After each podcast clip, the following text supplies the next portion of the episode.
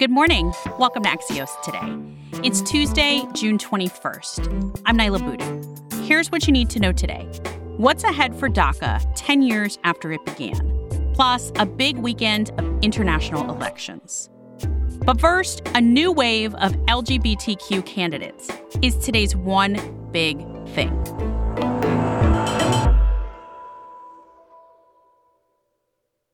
A record number of LGBTQ candidates are running for all levels of office this year, with a 20% increase in LGBT congressional candidates compared to 2020.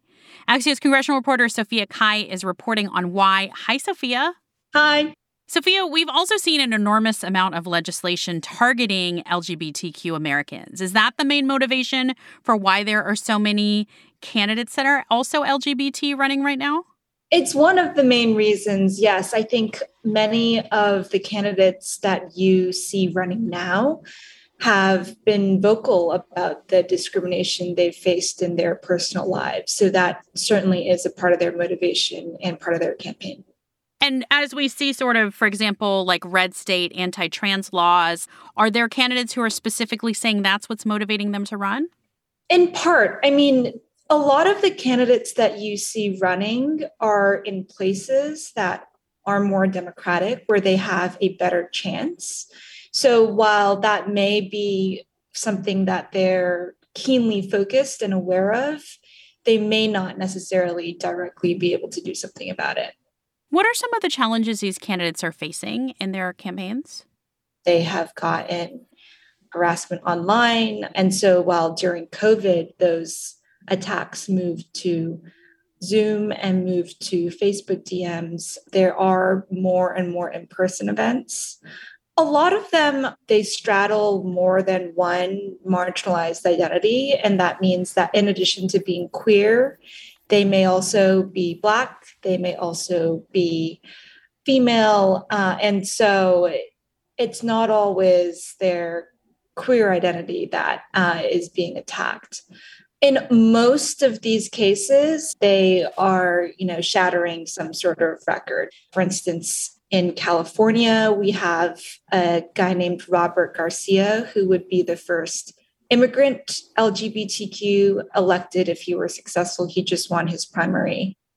What do we know about lgbtq voters? What role do we see this voting constituency playing particularly as we think about these midterm elections sophia? So LGBTQ voters are among some of the fastest growing parts of the electorate, particularly among young voters. And they make up a really small percentage of people elected to serve. In Congress, there are only 11. And if you factor in all of the positions at all levels, they make up just 0.2% in the general population, the number of people who identify as, as queer is much, much higher. I've been chatting with the Victory Fund, which is an organization that works with and supports queer leaders who may want to run for office. And one of the stats that they shared is that to reach a more equitable representation, we would have to elect over 35,000 more LGBTQ people to office. Sophia Cai covers Congress for Axios. Thanks, Sophia. Thanks. And on a related note, Texas Republicans on Sunday wrapped up their three day convention by approving a new party platform. That's the beliefs and goals for the party. The revised platform states that homosexuality is, quote, an abnormal lifestyle choice, end quote, and commits to opposing efforts to validate transgender identity. During the convention, the Texas GOP also approved a resolution declaring that President Biden, quote, was not legitimately elected, end quote. A lie that continues to be promoted by former President Trump and a number of other Republicans. In a moment, the future for the 100,000 high school graduates this year who are also undocumented.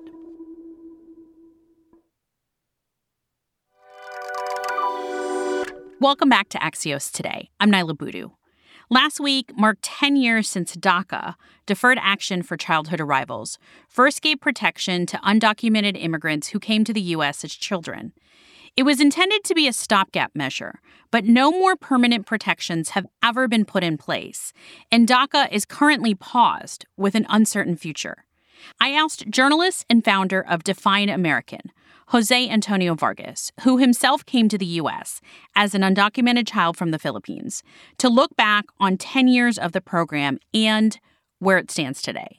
I think it's just really important to remember that DACA happened because of the organizing of undocumented youth.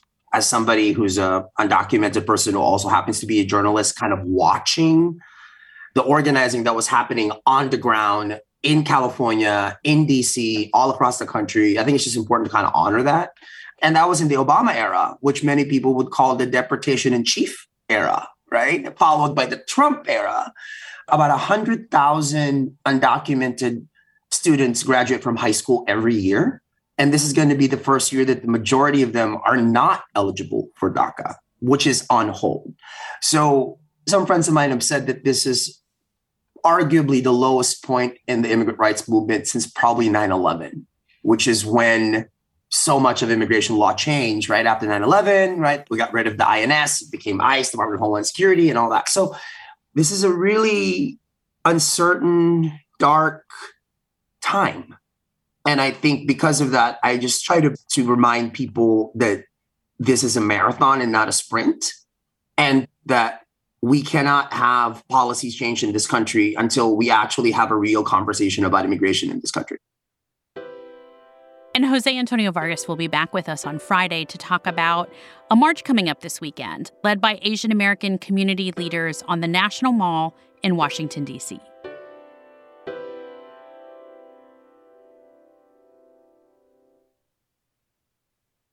Before we go, it's election day in DC, so I am headed to the polls today. But here are three headlines about international elections to catch you up on what happened over the weekend. Israel is headed to its fifth election in four years. Israeli Prime Minister Naftali Bennett announced Monday that the country's governing coalition will vote to dissolve the current parliament and call for an early election later this year. As Axios' Barak Ravid writes from Tel Aviv, the collapse of this coalition government is proof that Israel is still engulfed in a political crisis that started in 2019. In Colombia, former Bogota mayor and rebel fighter Gustavo Petro is set to become the country's first leftist president after Sunday's elections. Lo que estamos escribiendo en este momento, una historia nueva para Colombia para América Latina, para el mundo. That's Petro in his victory speech on Sunday saying, We are writing a new history for Colombia, Latin America, and the world. His running mate, Francia Marquez, will become Colombia's first black vice president.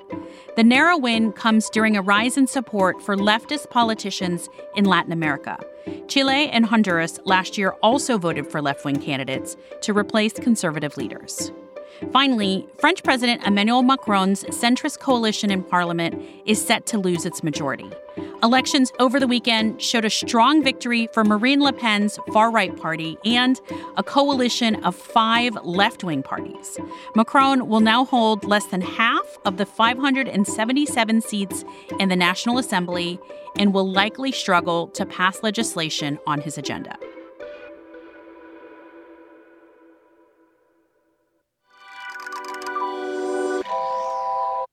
That's it for us today. If, like us, you had a long weekend to mark Juneteenth, I hope it was a restful and reflective one for you.